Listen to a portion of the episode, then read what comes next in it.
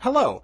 Regular listeners know to expect graphic language every week, but we just wanted to give you a heads up that this episode contains detailed descriptions of violence and drug use.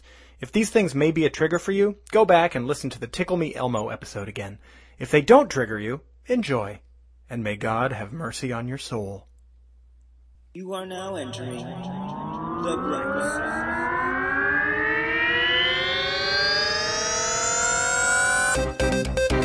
Your hosts are the intrepid and all knowing Jason T. Gaffney and the insipid and unknowing Kevin Held. Join these two buddies as they explore history and find the bright side in shitty things. Hello. Hello. You're on the bright side with Kevin and Jason, your weekly comedy about tragedy. I'm your co-host, Kevin Held. and I am your other co-host, Jason T. Gaffney. How you doing, Jason? I'm in a good mood. How are you? You seem like you're in a good mood. Yeah. You didn't fuck with my introduction at all. I know. That puts me in a good mood. I like this. Look at this wonderful biofeedback loop we have going of positivity. Try to Normally- remember this for future episodes. Normally my feedback loops are just feedback loops from hell that just spiral out of control. Right, and they always leave me starting the episode with like this, you know, desperate desire to kill myself. So this is this is wonderful. I want to live. What episode are we on?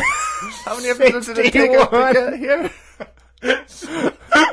We're doing great. Yeah, we sure are. Oh, it's good to see you. It's good to be back in Sherman Oaks. It's sunny today though. It's so bright and sunny. It is Are a. you okay? I'm not okay. I'm not okay. It's a sunblock day. Self-care. Well, it was a gloomy morning that turned into a blazing hot afternoon. Yes. So I'm in heavy jeans because of the gloomy morning, Right. and then I walked out into the blazing afternoon, and I've got swamp ass Oh. because of my jeans. I'm sorry. Well, I'm sorry too, but I'm more sorry than you are about it. I wager a guess. Yeah, swamp ass not cute. Not my favorite. Ooh, I have an update about Tanya Harding. Wow, what's there to update? Oh, it's how'd she do on the worst cooks? Is she a slightly better cook in America now? Yeah, well, do you want me to spoil it? Ooh, there's a good question. I mean, Spoilers? because I could not care less. For those of you out there, if you haven't watched it by now, Oh, Yeah, skip it- ahead 30 It seconds. was like, yeah. Anyway, she Go. won, oh, wow. and I was like, come on. Why? I don't know. I was What? Like, Oh, you feel and like then she's she- not the worst cook in America, so she shouldn't have won. Well, no, it Oh. wasn't even that. It was that. it was, what she she won, and then she made a joke about What the a Nancy dubious- Kerrigan thing. What'd She's she like, say? this time I really can say I did it, and I was like, Whoa. and I was like, girl, wow. you're trying to get a new image, and you just brought that You're like too soon. Soren back in. Yeah, no. She beat Alec Mappa. Like physically beat him? No, no. no, I mean, hell, I don't know. It's Tony Harding. No, no, she she did not beat him physically. She beat him in the challenge, and I was sad because I went. Yeah, rooting because for Alec now- Mappa. I was pretty scared. You know, when we were talking about that episode, that she would be around so many rolling pins. and knives. Yeah. I guess knives. she She'd really step it up.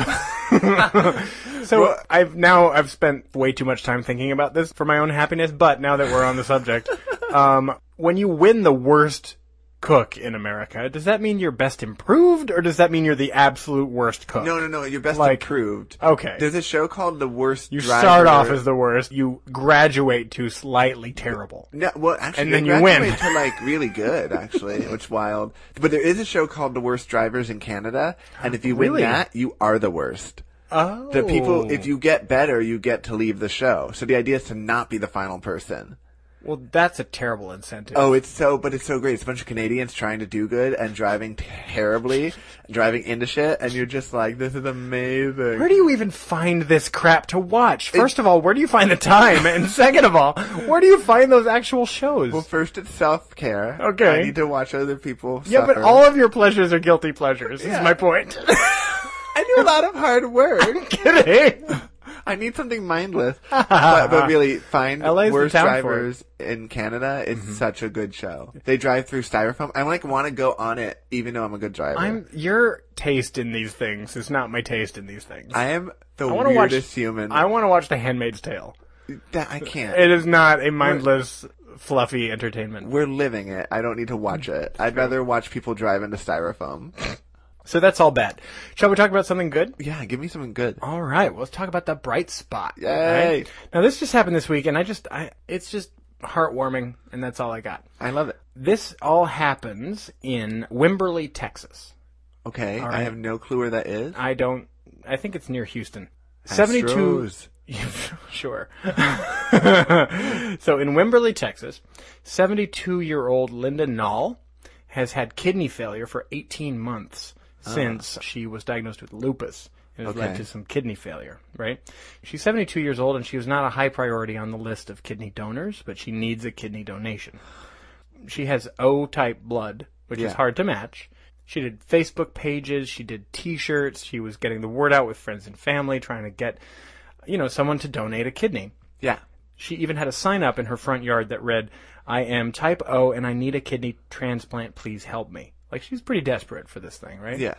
One day, recently, 84 year old Frank Dewhurst came up her front walk and knocked on the door. And Frank Dewhurst is a neighbor of hers who had seen her sign, and he's kind of a notorious member of the HOA Okay. right? So he's one of those people you don't really want to be walking up and knocking on your door. He Yeah. does. And Linda Knoll thought that he was going to ask her to take the sign out of her yard. Yeah. What it was was he was coming to offer a kidney. Oh. So this week, 84 year old Frank Dewhurst has become the oldest living kidney donor in history. Oh. You know, older kidneys are generally for older people. Like- Right. Like fi- only 5% of kidney donations have been from older people like that. Right. But if they could get more, then you could get people off the list. Right. You know, so the Kidney Association hopes that this will lead to more people donating. this, yeah. yeah, exactly. And I just think he's a fucking hero, and he's, He's great. 84 years old, and he does not need to put himself through this kind of like all the surgery and then living the rest of your life with one kidney. You know. Yeah. But he was deemed healthy. He was, and and he left the the hospital like 48 hours later. Of course he did. You know, and then visited her. Yeah. who was still How's my recovering. kidney? Yeah, exactly. You know, so I just think that so that was a beautiful thing that happened this week. You know, I love that. yeah, K- kidney donation is amazing, Yeah. and we should all do it. And I'm not going to. It- well, the, the downside for her is that now when he ever asks for something HOA related, she's like But Oh, she really has to. obligated. Yeah, totally. So- Well, actually, maybe this whole thing was just his way to get her to take the sign out. Actually, Yeah. maybe he's that guy. Fine, if I have to give you a damn kidney. you don't need the kidney anymore, do you? Take the sign out. anyway, Frank Dewhurst is a hero, and uh, good things happen in Texas occasionally. I love that. Yeah. Way to go, Texas. Yes, indeed. That's our bright spot this week. So, now that we're all Warm and gooey. warm and fuzzy from that, how are you going to ruin my good mood this week, Well, Jason this T. one's Gaffney? A wild journey. Let's go on a wild journey together. not. It's messy. Okay. I hope you brought like. I brought what a I'm wearing. poncho. Uh, you- I got. I brought what I'm wearing and this iced coffee that I have here. Okay, That's what I good. got. So you ready? Yeah. the club, Dick- Okay. the '80s and the '90s. Ooh. Okay. Party, you monster. Are we talking about the Michael Alick thing? We absolutely are. Yeah. That's right. That's funny. I was just talking about Party Monster. I know one of the guys who was a club kid back in the '80s. Who do you know? his name is Kenny, my friend. Okay. But it wasn't one of these like Yeah, he wasn't one of. but the- he knew all these guys. Yeah, yeah, of course he did. So I know a little bit about this. okay, cool. But not very much really. So Yeah. tell me about it. So- it's a fucking tragedy and ridiculous, but very colorful. Yes. All right.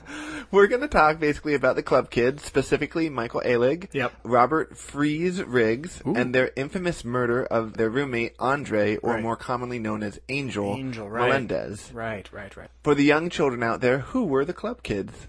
I don't know. You I'm don't a know? young I'm sorry, hold on. I don't know. Oh. I was a young kid there.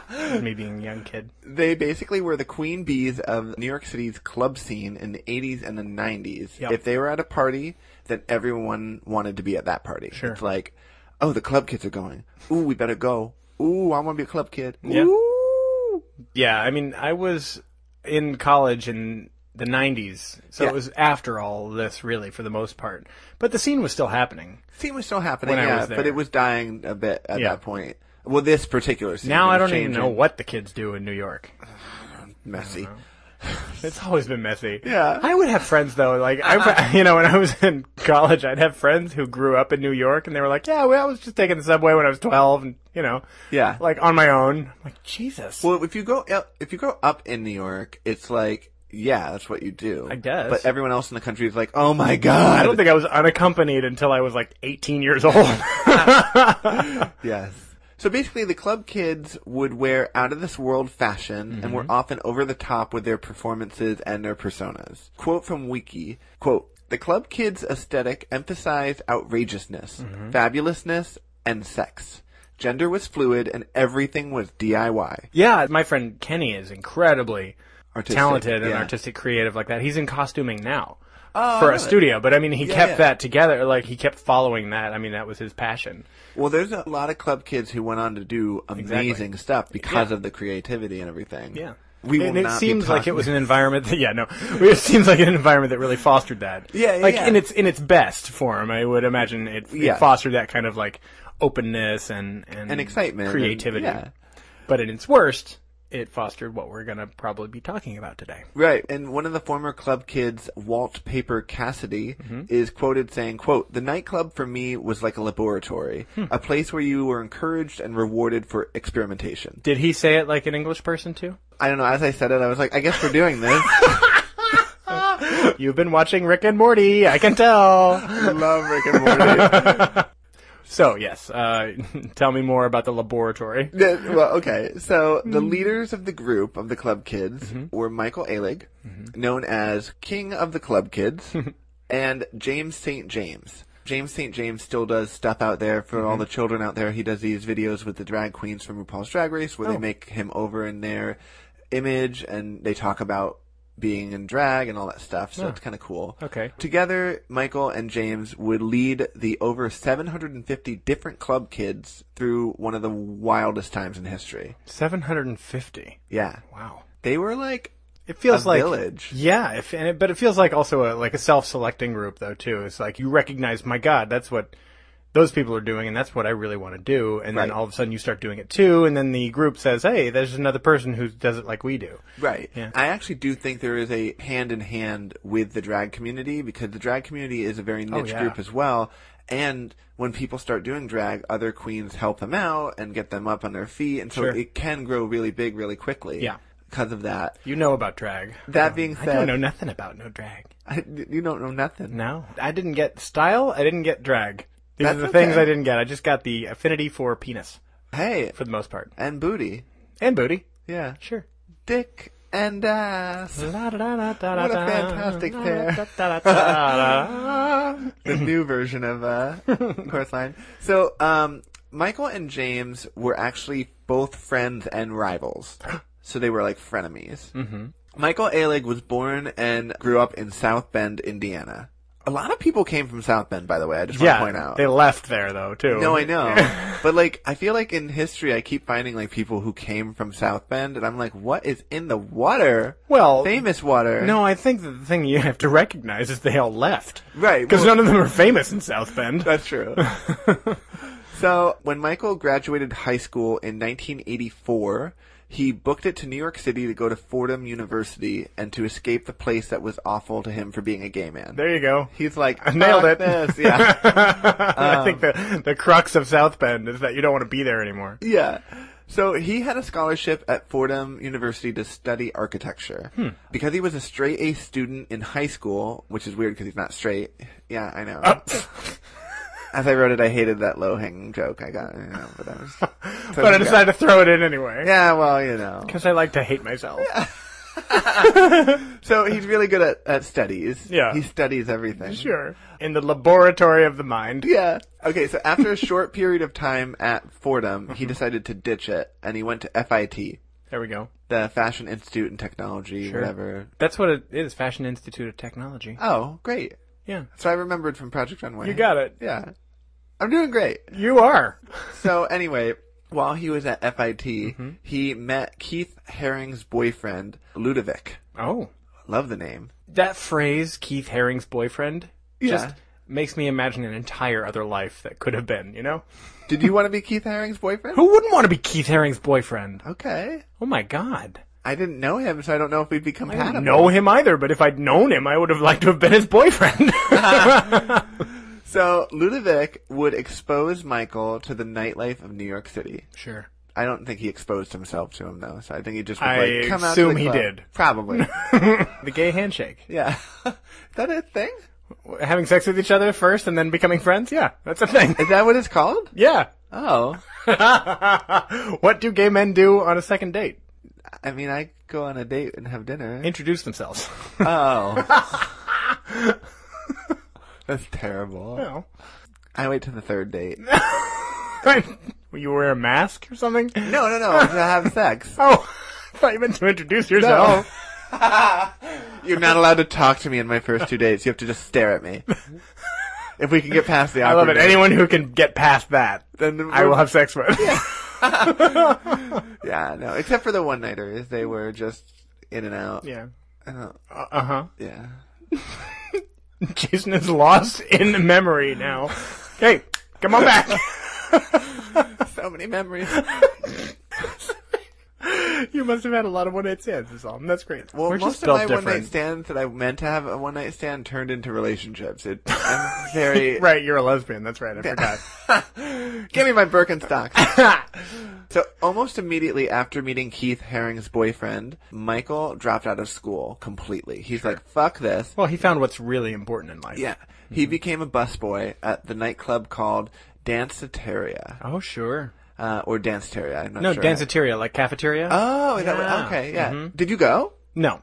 Were you alive back in the day? Was I alive Yeah. in the 80s and 90s? Yes, I was alive in the 80s and 90s. I don't As remember we when have you're- established in previous episodes, I was 72 years old when this was all going down. So basically, Michael decided that it, his career path You've done it again.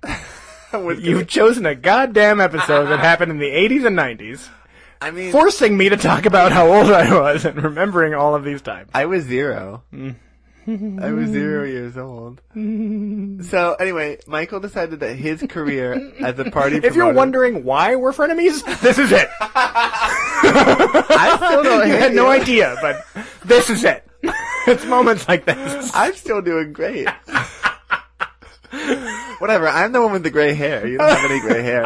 have gray hair. You do? Yeah, I pluck them. I'm gonna go bald on the sides of my head. Oh, I didn't know you had gray hair. yeah, I do. Wow. Yeah. I don't have a lot, so I'm still plucking them. Well, you can see all of mine I'll stop from soon. where you are. I can see a couple of yours. Sylvia said that I look like I'm starting to look like Obama, Mm-hmm. like the the way that his hair went gray on the sides first. I was like, best compliment ever. Sure, yeah, no, I, I would wish I could love, look I'd like love to him. pull an Yeah. Obama. My friend, I hadn't seen my friend in a while, and she goes, "Oh, you got some salt in with that pepper." And I was like, "Whoa!" I was like, "How about a hello?"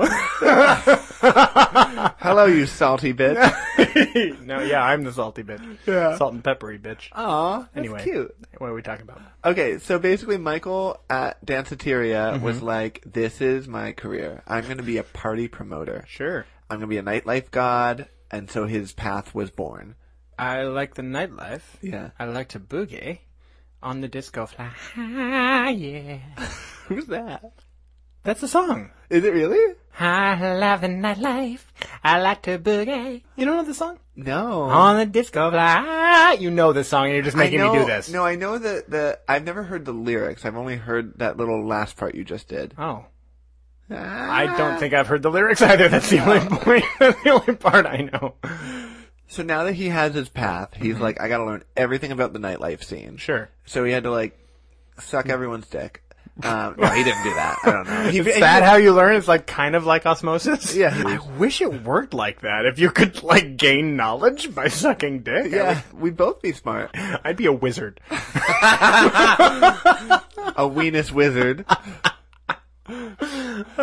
so as he's learning about the nightlife scene, he's like, I'm gonna create the club kids. Boom. So he did it. Nice. Some of the more famous club kids are Amanda Lepore, Richie Rich, RuPaul, Ernie Glam, superstar DJ Kyoki, and Jenny Talia. So RuPaul was a club kid? Yeah, I did not know that. yeah. I have to So tell there, you- boom, I learned something today. yeah. When I also when I found out that Jenny Talia was one of the names of the club kids, Mm-hmm. I was both like excited and disappointed because that's my drag name, Jenny Talia Bush. Ah, and sure. I was like, oh, someone already did it. But Sorry. you know, just like South Park's already done everything, Sorry. hmm or Simpsons. Mine's um Fannie Mae Stretch. Yeah. I'm sorry yours is taken. So As you can see, a fair amount of club kids went on to do big things in their lives. Sure. But while they were still club kids, they were known for doing a lot of drugs. Sure. Drugs such as ketamine, ecstasy, heroin, cocaine, and rohypnol. Rohypnol. I didn't even know how to say rohypnol until Until you were uh, researching this episode? Yeah. Well, I don't know what it is, but I've heard of it. it sounds like a doozy. I I've don't heard know all- anything I've heard about of it. all of those, You've heard of though. all of them? Yeah, I don't mean to toot my own horn, but I've heard of all of those. yeah, I don't know what it is. I'm Um, gonna say it's a downer. Sounds like a downer. Is it a downer? A lot of these seem like they're uppers. I don't know. I don't know. what Not Ah. drug- heroin. Oh, is heroin a downer? I Yeah. thought I got you like rah. No. Oh, The heroin nod. You ever heard of the heroin nod? Person takes heroin and they start to nod off and nod out. oh. Yeah. Well, Yeah. There you go. anyway, Now you learn something. Boom. after Andy Warhol's death in 1987, there was a real void for the top partier in New York City, Oh wow. and Michael was more than happy to jump into that He was void. gunning for it. Yeah. He campaigned hard. He's like, "This is my hole now." Wow. Everyone needs a niche, you know. Yep. So one of his most successful early parties that he created was the Filthy Mouth contest. Oh God! I mean, I feel so sad for you that you were never able to enter this contest. I actually You I would win. probably could have won. So basically people would say the worst things they could think of to shock the people watching and whoever could upset and shock the crowd in the most upsetting way would score a cool $100. Ooh, Which back then was a lot of money. Yeah, It, it still was- is a lot of money. well, it's you know, it's it'll- less now. But It covers your cover charge. yeah. So quote from the New York Post slash Michael Alig, quote, People talked about being raped or raping someone. It developed into public masturbation with beer bottles. Everyone was riveted. They couldn't leave the room. I don't know what the take was that night, but I got paid $500. dollars Thank God I quit college, I thought. I'm going to be a millionaire. The American Dream. yeah. I got people to talk about rape and I got paid. And I mean, like, we should be talking about it as to avoid having rape happen, but. Sure. So it was a success, obviously. The rape or the no, not the rape. Okay, the that was party The- unsuccessful. The, terrible filthy mouth contest. no one likes an unsuccessful rape. no, no one liked any rape. I'm just trying to win. We're not doing the contest. Where's my hundred fucking dollars? So, because it was such a success, Michael would be hired the very next year by Peter Gatien, who was one of the top club owners of that era, to host parties at Peter's club, the Limelight. oh, the limelight was going when I was in college. Yeah. Yes. So, fun fact about the Limelight: it was a club in an old church. yes, it was in a church. Yeah, this church, when I lived in New York City, was actually a mall. It had turned into a mall, but the building was still the same. Wow. A mall? Um, Yeah, What do you so mean it's a like- mall? They turned it into a mall. They put a bunch of stores in it. Inside the church? Yeah. Wow. So they, it was a church, then it became a club, then it became a mall. I actually went to a drag fashion event there Oh. at the mall, and I was geeking out over the awesomeness of everything. And I was like, "There's a church that's a mall that used to be a club." Wow. Ah, it was wild. Changes. I like repurposing old things. yeah. It's I fun. Mm. especially like to use churches in devil-ish ways. Personally. So the new party at the Limelight was over the top and fabulous and a hit. Okay. So before long, Peter was like, "Hey, Michael, how about you do parties at the rest of my clubs too?" Okay. And Michael was like, "Yes, please." And suddenly, he was not only working at the Limelight, but he was also working at Club USA, Yeah. the Palladium, and Tunnel. So some people might not know, but Jason's impressions of these guys is, I mean, fucking spot on. I feel like Peter probably has an accent. I don't know. I think he's. no, you got it. Oh, you got it. Totally okay, got good. it. So, Hey, okay. Michael, you need to do parties at my other places. Okay, yes. So you do it way better. Sorry. So the club scene was really struggling after Andy Warhol's death, right? He was propping it up entirely by himself. Wow. Well, and also the AIDS crisis was now in full swing, Yeah. and so people were really like the community was pulling back, and so the club scene was dying. Mm-hmm. And Michael really wanted to fight the loneliness that the LGBTQ community was facing, and he really wanted the parties to be big. Hmm. So he started hosting outlaw parties. Which were random parties that would take place at unexpected places such as fast food restaurants like Burger King, Dunkin' Donuts, Uh. homes that were abandoned, and even in the subway. Did Michael Alig invent the rave? Sort of, I Kind guess. of. He sort of did. Maybe. I guess. Um, Cool. But yeah, but they would basically like they'd go to a fast food restaurant Yeah. and just start throwing a party, and, the and workers would be like, "What's happening?" Uh, do you want a slider or something? yeah, they're like, "Get me more coke." Oh, you want a, a coke with that? No, I want I want some coke. I'm handing you coke. Sure, no problem. Small, medium, or large. I want all the coke. Oh, large then.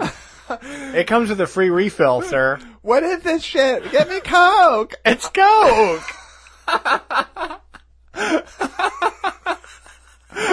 What a great miscommunication. I'm so excited about this. Oh, man. Okay, so What's our lineup for DJs? Well, who's on first? so according to Michael Musto, a gay columnist who wrote for the Village Voice back during this time, Mm-hmm. these parties basically revitalized the whole club scene and brought the whole community together. Okay. Like he Michael Alig managed to like rebirth the the club nightlife. Wow. In a White Castle. Good job. Yeah. I need some coke. what? All these parties don't get that I need coke. so, so Michael This is Musso. the 80s, though, and they did they, they had Coke machines in the uh, in the subway. Yeah. Not Coca-Cola. They had cocaine dispensers in Oh. the subway. Did they really? No. Oh. I was like, I don't know. I was You a baby. crazy? Yeah. So Michael Musto wasn't the only reporter that was starting to take note of the club kids scene, however. Mm-hmm. They were now being featured in major publications like People, Time, and Newsweek. Mm-hmm. And they were also making live appearances on the Joan Rivers show, Donahue, and Geraldo. Wow. Yeah, so they were like hitting it big. Oh, absolutely. Partially- You know you've made it when you're on the Joan Rivers show. Well, part of the reason was that the rest of the country is looking at them like they're a freak show. Yeah. And that's why they're getting and but at the same time, for all the little weird kids out there Totally. They're like, Finally someone like me. Exactly. I So- mean, it's like though it's to- totally that thing. We're going to put you on on screen, and everyone's going to laugh at you. Except there's going to be some people who are like, "Wait, uh, this is an option for your life." Yeah, I So can actually enjoy It's my good and bad. Yeah. Yeah, I can have a party at Dunkin' Donuts? that is a 13 year old child's birthday party. Grab the heroin, Ma. There's drugs there. Grab the heroin, Ma. We're going to Sure. Dunkin' Donuts. the country dances as fast as it can on Duncan. so before long, Michael Alig would become known not just for throwing amazing parties, but that being said, he was also a total dickwad. and people started to know it. he throws a great party, and he's a total dickwad. This Yeah. is Michael Alec. So now that he was rich and powerful. Welcome to Donahue. Yeah. this week on Donahue. Total dickwad. Total dickwad. Michael Alig. yes. So now that Michael's rich and powerful, he really let it go to his head. He's like, I can do whatever. Fuck you, South Bend. Mm-hmm. Do we need to mention that I he's a can white do American? whatever." I don't think we do. Yeah, no, he's a white American, and he hates his former town. And there's a lot of good people from South Bend. Absolutely. yeah. So anyway, But he- they're not there anymore. Is my whole point. some of them are trapped there. We have to save them. All of the good people in South Bend are trapped there. So Michael for for sport. Oh God, I forgot he did this. I wrote this a few weeks ago. Okay. So Michael for sport would take hundred dollar bills, Uh-huh. several of them or a lot of them, and he would then throw them out onto the club's dance floor to watch people freak out and fight over them. Oh boy. So he would start brawls by doing that Yeah. because he thought it was funny to watch people who had no money fight for money. He sounds, I hate to say it, a little bit like you in No. this moment. I would never do that. No, of course, because you would, you're frugal too. I would never. But if it was instigate- candy? no, I would never instigate a fight. I just go Oh. watch people fall at ice skating rinks. There I is see. a difference. Okay, got it, got it. Thank you for that distinction. they chose to skate. you are not a total dickwad. no, You are a partial dickwad. exactly. Please welcome partial dickwad, Jason T. Gaffney. yes, I take my hundred dollar bills and I put them in my pocket. Yeah, exactly. I'm Um, a homeowner. I got expenses. I know. I just had to put a new roof on my house. Gotta throw hundreds into the dance floor. I'm the I person bet who's it running felt out there like throwing fighting for it. hundreds at people. Yeah, yeah. I made it rain on myself because it rained on me. well played. Thank you. So, okay. He also really liked it when people fell. Now, this I really can't get behind. Uh Uh-huh. huh. However, I like it when it happens, not when he causes it to happen or Sure. people cause it to happen. So he would actually, he would go out onto the floor and pretend to fall into people so that he could accidentally knock them over and watch Oh. them fall. Wow. that's, that's total Oh, dickwad. Okay, so But you would have loved this area because the number of high heels that these people were on top of. Oh so You Now you- are sick. Yeah. This is this this is the laughter of a partial dickwad. well, here's the thing. I like slapstick. All of that though was not the worst of what he did. Well, no. Are you ready for that? Well, I- no, no, not the very worst. But I'm ta- well, because I know we're talking about murder, but okay, Yeah. what's the second worst? So- he did? quote from Wiki. Quote, in other instances, he would urinate on clubgoers or urinate in their drinks. Uh, That is repulsive. yeah, yeah. I just, um, all I can think of is like, if I'm in the club and someone starts peeing on me, I am going to punch them. Maybe he was just trying to help someone win the filthy mouth thing. I'm gonna give Mm, I him think the you had benefit a- of the doubt. No. No, I'm not. He's horrible. Yeah. Okay. All right. So I'm sure you're not surprised to learn that as Michael became the leader of the club scene, he also started using more and more drugs on a constant basis. That actually is a shock. It's a shock. to Total you? shock. Really? Total shock to me. Yeah. I feel like you're not Total shock. total shock. This is Okay. my total shock face. It's very stoic. I'm in total shock. Okay. Ah! whoa. I'm in total shock. Pardon me. That actually was shocking. Okay, you got me. I was kidding before. So, okay. Sometimes I get gassy. All right. Basically, he had a ton of people who were giving him drugs, right? Mm-hmm. But at the height of his club kid days, he frequently would get drugs from one personal dealer, Mm-hmm. Angel Melendez. Okay. Angel was known for dealing drugs in Peter's clubs and more or less had permission to do so by Peter. Right. Peter, um, Because the devil you know. well, also Peter was like, drugs at clubs mean people Mm. come, and I'd rather have it contained to the people I know, and then we know they're not gonna get, people aren't gonna die Yeah. from laced shit, whatever. That's what I'm saying. The devil you know. Right. And in this case, the devil was an angel. Right. Well, and actually, Angel was actually called Angel because he was known for wearing wings with Yeah. feathers as part of his outfits. Yeah. Like, he never went out without his wings. Well, you know. Some people do American Express. So the drug stuff got really bad though. Michael ended up getting arrested a bunch of times for his drug usage and eventually he would go to rehab for it. Oh. It didn't take however at first and he kept using them until 1995 when Peter was like you need to go back to rehab because your parties are getting out of control and you're getting out of control. Yeah, they and I were need so you." well contained before. Well, th- there was it was better contained and Yeah. then it got it was now it was it was starting to Yeah. s- Michael Alig fully unleashed total dickwad. Not a pleasant. Yeah, picture. it's like now he's peeing on himself while he's peeing on other people. It's just a mess. It's just a mess. He's Yeah. not even trying to pretend to bump into people. He's just literally shoving them over. Totally. You fell. Oh, Also, I can't even install catwalks in my clubs anymore. Yeah. Because he just gets on them and starts peeing on everybody. Yeah.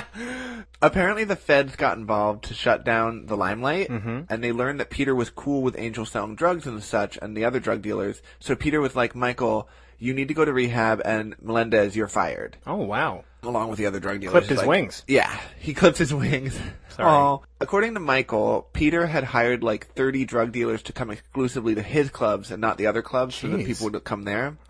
And after Michael went to rehab, when he was finished, Mm-hmm. he was fired by Peter as well. Really? So Peter was like, "I'm cleaning house. We're getting fresh. We're doing this over," because he didn't want to go to federal prison. all going that stuff. clean. Yeah. He's going straight. Yeah. After Angel was fired, he was like, I need somewhere to live. And Michael was like, come live with me and my other roommate, Robert D. Freeze Riggs. So this is where it gets kind of confusing, Yeah. right? And a little bit conflicty here. Okay. Michael claims that the infamous night Angel died was the night that the FDA was going to bust the clubs and the drug dealers, and that he had told all the drug pushers to stay home and that none of them were fired yet. Mm-hmm. And that Angel went anyway. It's uncertain as to who was fired when. I see. just know that eventually Peter did fire everyone and was Okay. like, we're starting fresh. Because part of Michael's payment was a, an apartment. Oh. and so he lost his apartment and all that Really? when he got fired. Yeah, wow. Oh. because that was part of his pay. So it's like if you're not working for me, you don't get an apartment. Damn. kind of thing. So he like lost everything. Woof. But anyway, on the night, Welcome back from rehab. yeah, I've got some incentive for you cleaning up your fucking life. yeah, he- Lost your you're job and your homeless. house. yeah. Wow. So anyway, At least you don't have to use about it. yeah. Jesus. So I think what happened was Peter tried to cover up the drugs and have everyone stay away so that when the feds showed up, there were no drugs. Yeah. And then they were going to resume business as usual once the feds backed off. Mm-hmm. But Angel actually showed up. The bouncers turned him away and they're like, you can't fucking come here tonight. You know this. Mm-hmm. And like Michael Ehrlich was like, get the fuck out of here. You know that you can't be here tonight. He basically got really pissy about it. Angel did. Mm-hmm. Yeah. And he decided to go to Michael's apartment to collect the money lost that night from not being able to work that night. Oh, damn. He's like, you owe me money because you told me I couldn't work, and this is where I get my money. Okay. And Michael's like, you just weren't able to. You had a vacation day, like you can't. No. Right. Um, there was an argument about money, and on March seventeenth, nineteen ninety six, Michael and Freeze would kill Angel. Oh. Then that's undisputed, right? That's undisputed. We Okay. know that on March seventeenth, nineteen ninety six, Michael and and Freeze would kill Angel. Wow. The argument started with Not uh, Mr. Freeze. This not is Mr. not Freeze. Arnold Schwarzenegger No, did not have a hand in this. Uh, No, he did not. Good, good, good. the the governor is innocent in this crime. In this case. Yeah. Yeah. He's kind of a total dickwad too. well, he but in a has different way. Kids all over the place, right? Yeah, that's part of how he's a total dickwad. Yeah. So okay, the argument started with Angel asking for the money from Michael, Mm-hmm. and Michael was like, "Uh, hey man, I introduced you to all the club kids." Mm-hmm. And was like, no, like I've given you a lot of business. You need Yeah. to back off. Uh, everyone who's listening, uh, Jason's impression of Michael has changed, but that's because he really sounded different after rehab than he had before. so still spot on, just so you know. He made a turn in his life. Still, still 100% accurate uh, impression. That being said, it's important to note that Michael was, quote, coming off a four day binge on cocaine, special K, heroin, and crystal meth. Oh. He sounded so different after rehab when he had started using drugs again after Yeah. rehab. So after Michael was like, I, no, I'm not gonna give you money. Yeah. Then, I don't have any more. yeah. I spent it all. then Freeze would tell Angel that they only hung out with Angel because of his drugs and that his wings and his hat were stupid. he like mocked his The outfit. deepest cut. I know. oh man. So Angel then got mad at Michael for not defending him and his look. So now it's turning into like a petty fight. Which is, Uh, is this amazing. like okay someone's gonna die could you be a little less excited about how they're just reading each other for filth I've been sitting on this for weeks and I'm living for this. oh my god That being said, do not murder people. It's bad. Don't thank do you it. that's a little disclaimer we have to say for legal reasons Okay, so before long, apparently Angel started getting physical with Michael and Mm-hmm. not in like a pleasant way, like a mean way. not in that kind of olivia newton-john yeah, way That's got physical punch, physical Right, and you kick. stab him, yeah. Ow. um, so he started shaking him and slamming Michael into the wall. Oof. Michael would then fall into a glass cabinet and get cut up real bad. Uh-huh. Um, Angel would follow up that by biting him. He's Wow. like, "You've been cut." That's biting noises. sure Yeah. I, I imagine everyone's fueled by some drugs right now Yes. Yeah. So Michael freaked out and called for help.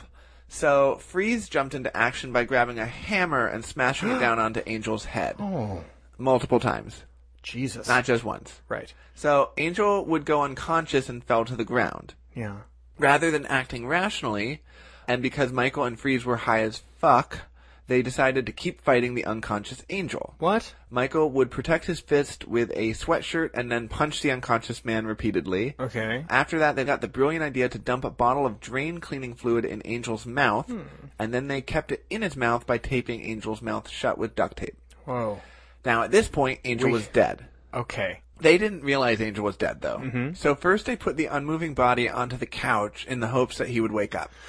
And I'm like, Uh-huh. why would they hope he woke up in that state I don't know. They were has really he still got high. the thing taped to him Yeah, I think so. shit So then they figured out that he was dead, and then Yeah. they were like,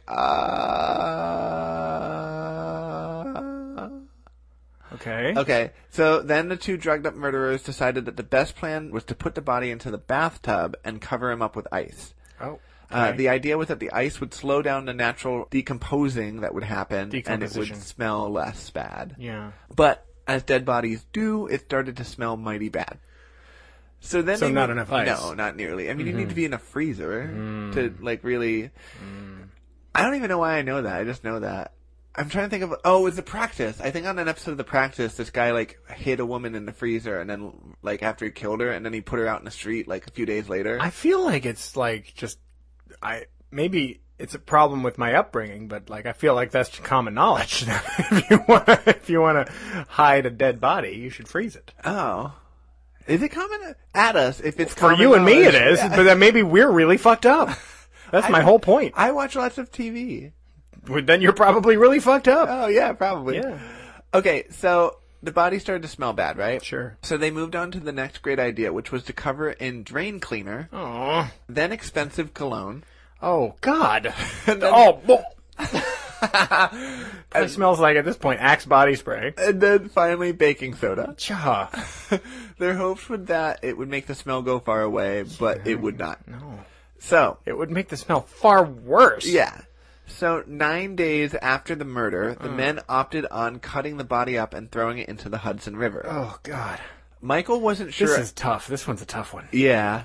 So Michael's not sure about it at first. He's like, I don't know. Uh-huh. But Freeze decided to offer Michael 10 bags of heroin, and Michael was like, let's do it. Great. So Great. Freeze went to Macy's, as one does, Yeah. and bought a few knives, and then got some duffel bags, and then they got to work. You can go to like a thrift store. You gotta go to Macy's to buy. kni- if you could, fucking hell! you don't go to like a wholesaler in the in the in the like the meat packing district or some crap. You go to Macy's to just- buy your murder knives. I just love the fact that is it's club like, kid all over. Like, that's like the worst ad campaign for Macy's. when you murder someone, come to Macy's. wow, We got your knives. so insane. So they he got home with the knives and stuff. They all they both got high on heroin, and then they cut off Angel's legs and put it in trash bags. Wow. Then they put the trash bag into duffel bags Mm-hmm. to really make sure people would not suspect that they were legs. Yeah. Apparently, Michael told Freeze during this that he hoped that he would OD on the heroin, so he wouldn't have to deal with killing Angel anymore. Yeah. So I like Michael is starting to feel the pressure of Sure. everything, and he's not happy with anything. Not having a great day. Yeah. Mm-hmm. So they still had the upper half of the body to figure out what to do with, though. So, Hmm. by the way, it is amazing to me how it's just traumatizing. You've been, you know, you're reading, okay? I'm hearing. I'm hearing this. So Yeah. these images have to happen in my head. They happened for you when you wrote this. I know. I yeah. Thankfully, there were no pictures. yeah. So Freeze decided to go into the building's basement and found an old TV box Mm-hmm. and brought it upstairs. This was before they had flat screens, so they there was like a big square. Giant TV. Yeah. Yeah. I remember this. So You they- sure he didn't go to fucking Nordstrom's and buy a new television so just for the box? Oh, he should have. so they decided to put Angel in the box, and then they headed to the Hudson and chucked the body parts into the river. Boy, They did it in different sections too, so that wouldn't be all together. so smart. Yeah. So now, after this happened, Michael started to freak out a bit about the fact that he had killed one of his friends Bad timing. and cut him up and dumped him in a river. The time to do that is before you cut up your friend. Yeah. so he says that he told, quote, anyone who would listen. so What? basically he told everyone about the murder. Oh my god. He was hanging out with friends of his and basically said that he and his roommate killed Angel. So is he looking to get arrested? Basically. Okay, so he's like guilt ridden. Yeah. Okay. And so he, he had friends over for a dinner party and he's like, we killed Angel and we cut him up and, Mm-hmm. and no one would believe him. Okay. They all assumed it was part of his bad boy persona where he peed in people's drinks and knocked people over. Yeah, no, actual bad boy. Yeah. Yeah. Mm-hmm. They thought it was for him to get attention that he was full of it. They're like, shut the fuck up, Michael. We get it. You want attention. And which is like wild that he's like this terrible person that now nobody believes. that He's the he- boy who cried wolf. Yeah. Yeah, totally. So, Jeez. but the word was starting to spread among the club scene and people were getting weirded out about it, but no one's really saying anything. So like people are starting to, to, to speculate, like maybe he is telling the truth. This And is also, we haven't weird. seen Angel in a while. Yeah. In fact, they, they asked him about. They're like, "Where's Angel?" And he's like, "I killed him." And they're like, "Yeah, right." Funny, funny, Michael. Yeah. Funny. Where's my coke? I need Angel for the coke. Yeah. so, okay, Michael Musto is quoted saying, quote, by the time A-League sent out a party invite joking about the murder, a lot What? of people wanted to kill him. What? Especially since the source was floating a more premeditated version of the killing.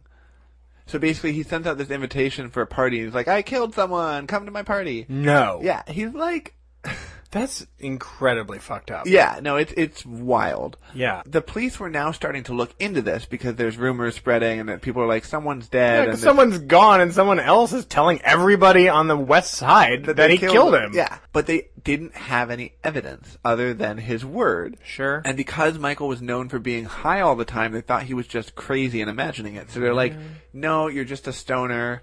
You're lying. You just want attention. We're Damn. not going to arrest you." And he's like, "I don't know what else I have to do. I really like I've literally can't be clearer Yeah. about I this. murdered him." Wow.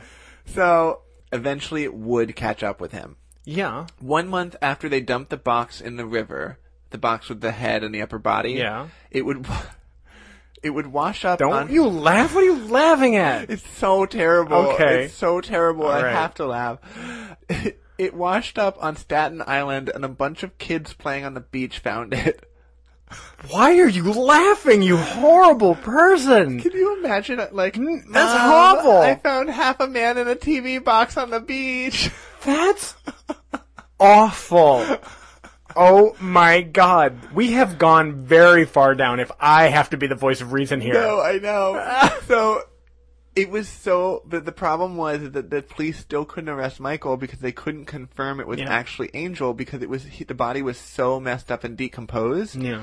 They had to wait another eight months later on November second that a coroner would finally be able to confirm it was Angel via his teeth. Wow. It took that long to get the everything together. Yeah. During this whole mess of a time, Michael Musto would write a piece about the killing of Angel, describing the whole ordeal action for action without using names Uh-huh. in the Village Voice. Really? And it would get picked up in page six and Yeah. explode. This Yeah. was when it really, the police really started having to be like, we need to take this and as a real thing, kind of thing. Yeah. So, because of the the new news story that was exploding and the body they now had, the police could make their move and they would arrest Michael Alig. Yes. Now, at this time, Michael had been fired from the club and he'd been back to rehab, but he was still using again. Um, So what did, the, the important thing is what did he sound like right now? he was like, "Oh God." That's exactly right. That's exactly right. I don't know. There's actually videos of him. I should have watched a video to see how he sound. No. He was like, "Hello, I have committed a murder, and I would like to turn myself in." wow.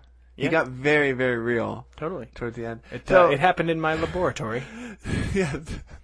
Come to my laboratory, which is a tub filled with bleach. All right, so he's no longer in his apartment that he had killed Angel in because he had been fired by the limelight, and that that, was part place of had his pay, bad right? vibes. So the cops f- ended up finding him in a hotel in New Jersey. He was staying there with his boyfriend. Oh, wow. Um, and uh, the DA was Things have gone real far downhill if you're yeah, living in a Oh, know. hotel in New Jersey. yeah. Just tell you. So the DA was apparently really nice to Michael and told him, quote, we know that nobody wanted Angel to die, but it's not going to go away. Mm-hmm. And, quote, somebody has to pay, which should be the murderer, obviously. I'll say, So, like, so okay, so people weren't so sad to see Angel go. Apparently, no, they didn't like Angel, Yeah. but they were like, still a person under Yeah. your jurisdiction has been murdered well, and what, brutally. I, I didn't go deep into this, and if you guys do, if you get, are interested in this story, there's tons more stuff to read on this, and there's a movie about it and all that stuff. But but Angel's brother actually like came to New York to try to find his brother, and Right. it was it was months of him hounding people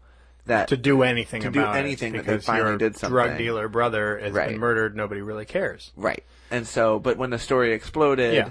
then so Well, it's like you know, you get public pressure will finally make people do something that they wouldn't like make any YouTube, move. What? YouTube with the anti-gay comments and all the gay creators are getting harassed repeatedly, and they Oh. refuse to kick people off for the anti-gay stuff. Yeah. So finally, there's getting a lot of pressure, being like, "Happy Pride Month! Oh. You told all these gay people that they should just suck it up and be called a fag." Yeah. So YouTube's now feeling some pressure. Oh, good. Exactly. Exactly like that. Yes. So okay, because Michael was so addicted to heroin at this point, they actually let him bring it with him to Rikers. But and he would eventually get clean in jail. They were like, he'll die if he doesn't have, like, he was that addicted. that's crazy. Yeah. They and let him bring it with him? yeah, they're like, this is the least of your charges. You can bring the heroin. Just openly do it in front of us. We'll Yeah. just add a charge or two. Don't worry. Yeah. You- All you're the going rest to of jail it's for going murder, yeah, yeah. to be way worse for you. So- so at least don't be shaking through the whole thing.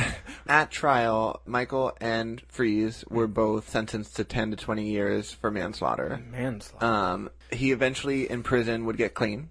oh, good. Uh, it didn't happen right away. I'm so glad. for Um, him. and he also learned how to paint in jail. Oh, Yeah. In prison, he would also do an interview with Michael Musto, and he would say, quote, I know why I blabbed. I must have wanted to stop me. oh, I was spinning out of control. It's like the old saying, what do you have to do to get attention around here? Kill somebody? Which is so I like, did, and I still can't get attention. so Wow. Mm-hmm. he was up for parole a couple times, and the first time he told the the parole person like they made a movie about me, and then the par- parole person watched the movie and he was like, "No, you're not getting out." like, oh, it turns out you're a total dickwad. yeah, you can stay in prison for a while longer. yeah. So he eventually would get out on parole in 2014, Oh, and part of his parole conditions is that he is not allowed to contact the parents or family of Angel, Hmm. and apparently it's really hurting him because he wishes they could all get closure. And I'm like, dude, you killed him. yeah. No. You don't get closure if they don't want you to get Yeah. closure. So Fuck. he's incredibly I, great. I would love you to tell me more about how Michael can make this about himself. yeah, he Great. has. He has actually. What? Yeah. What a shock. So he's incredibly grateful that he has another chance to be a human in society after hitting rock Mm-hmm. bottom. Next season, Um, he's going to be on America's Worst Cooks. You know, God, don't give that guy a knife. No, he's he will be on America's Worst Plumbers. Yeah. Aw. Oh, So apparently James St. James was supposed to pick him up at prison when he got released and record it for like World of Wonder or Logo or something like that. Yeah. But he like missed his flight. Oops. oh no. And I'm like, frenemies. yeah. So he hit rock bottom, right? And and that being said, he's been using Grinder or had for a while in 2018. It was really unclear with the article. He's been using Grinder to hook up with people and stay at their place to stay off the streets because he was he's been homeless for a while. Jeez. But he started selling his paintings, I guess, and he's starting to make money again. And he's got a Okay. YouTube channel now, which is This is what he's wild. up to now. Yeah, he. and This he's is crazy also- to me that this is like that now. This is a person that you can just interact with again. Right. Well, he's also Ugh. doing party promotion again. I think he's like back at the club scene, but he's not You're- using. Kidding. No, it, which is why I'm like, you shouldn't be allowed to do anything at the parties. Yeah. No. So anyway, Although I mean, If you he's- know, if he's he's in pet, justice, he's yeah. paid his debt to yeah. society. So Yeesh. okay, Okay. what is the bright side? Woof. We made it through. We did. That was that. Woo, that was a journey. That Yeah. was a journey. You weren't kidding. I wasn't kidding. You weren't kidding. Uh, It was. it was deep to the bowels of human sadness. Yes. So I expect one of the bright sides is that justice was done. That is The correct. truth came out. yes. Because the murderer was saying it left and right. But hey, you know, good, still good police work. Right. well, I have a couple ones that are kind of wild, which you wouldn't think would have come from this. Okay. But um, so f- the first is obviously that the justice was served, Mm-hmm. obviously, hands down.